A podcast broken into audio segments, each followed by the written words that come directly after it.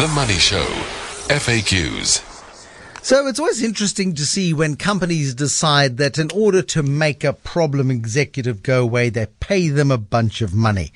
And most of the time it doesn't get too much attention. But a couple of these incidents have got public attention in the last year or so, and you've been really angry about them. You really have. There's huge outrage at uh, reports of a proposed golden handshake for Matshela Koko, who recently returned to work after um, being uh, being challenged in his position, and then finally getting back to work this week. It happened at KPMG, and often in the public sector we hear about these golden handshakes, and uh, uh, we've seen so many people over the last couple of years either put on long leave or suspended with the prospect of never coming back to work and fleecing the system. So your question today is a really interesting one, and that is why is it that people are paid golden handshakes, whether it be in the public sector, whether it be in the private sector. What is it about the golden handshake? Somebody knows about handshakes of all kinds, gold, bronze, and silver handshakes, no doubt. Laurence Grubb, who's the managing director at the pay consultancy business, Khokhela Consulting. What is, is there, a, is golden handshake a thing? Is it a term? Is there a definition that you guys use, Lawrence, or is it a media creation? Good evening, Bruce, to you and your listeners. Um, yeah, there, there is a thing called golden handshakes, and we do use it, or balloon payments. Um, but we mustn't confuse those with golden handcuffs or golden parachutes. There's a lot of gold in the corporate world, but the golden handcuff is to lock somebody in. The golden parachute is to give them a nice, gentle landing should there be a change of control in the company. And the golden handshake is to try and get rid of somebody in a, in a sort of an expedient fashion. Now, surely at executive level, if somebody is a bit of a nana, or somebody is a crook, or somebody is incompetent, you simply fire them. Why the need to pay our bucket loads of cash? Absolutely, Bruce. I think there's there's two reasons for disciplining or for getting rid of a, an executive. The first one um, might be around something where they've committed an act that is, uh, you know, against the, the rules of the company and dismissible. Now, if that's a fairly easy thing to prove, and you don't have to prove it in a court of law, remember, this isn't a disciplinary hearing, then, you know, it's relatively easy to get rid of the executive. The other one is around a performance issue, and that's really where it becomes much harder in the sense that, you know, uh, obviously they're entitled to defense, and these kind of things can drag on for a long, long time if you're trying to get rid of a CEO or an executive. And what happens then is that the you know the impact on the company, the impact on the shareholders, the impact of loss of focus from the executives, etc. And so often the board you know finds it more easy just to agree on a number and to you know say goodbye to their CEO that way. Okay, so it's done with it's a pragmatic solution to a potential headache. Is it the right solution?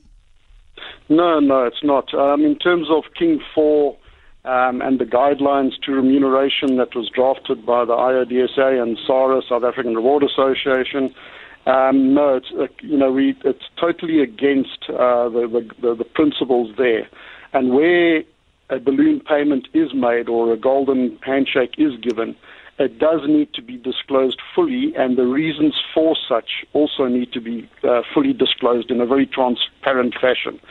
Um, but generally, it's to be discouraged um, completely because it's not in line with a performance issue. Pay for executives and for anyone for that matter should be aligned to performance.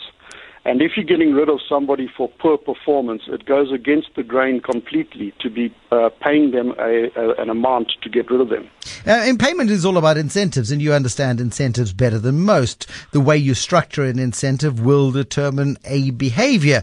And I'm, I'm, sure it happens very seldom in the in the, the executive space, but occasionally people can just get fed up with work. They don't like their colleagues anymore, and they can almost work themselves out of a job on the basis that they're going to get a fat payoff, and that'll give them some gardening leave, and they'll have time to sort of rebuild their lives. It it doesn't strike me as being a way of making people massively productive is if the possibility of a golden handshake is, is dangling anywhere near.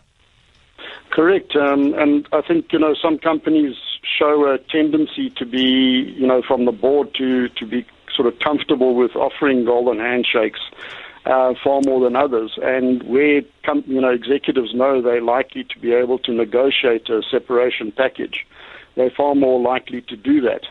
Um, the other thing we mustn't forget is that often these executives have share schemes uh, and are participants in them. And those shares, you know, depending upon the method in which they leave the organization, as a good leaver or a bad leaver, those also may vest.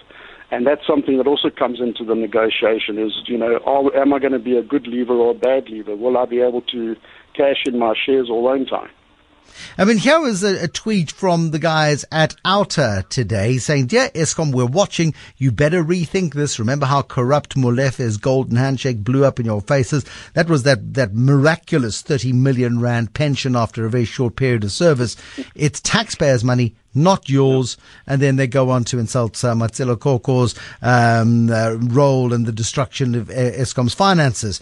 Um, it, it, it is, it, it, sort of sits in your throat, I would think, um, that people can be given a, a soft exit. Yeah, I would, you know, I'm not an expert in terms of the Public Finances Management Act, the PFMA, but from what I understand, this kind of thing would have to be approved by Treasury um, and possibly the minister or something like that. And, and one can't understand, you know, if it, that it would be. Uh, there are protections in law and in the uh, regulations of government to, to kind of prevent this sort of thing. So I'm not quite sure how Eskom plans to, to get around that if they do agree a, a separation package with uh, Koko. I don't, I'm not sure how they would do that.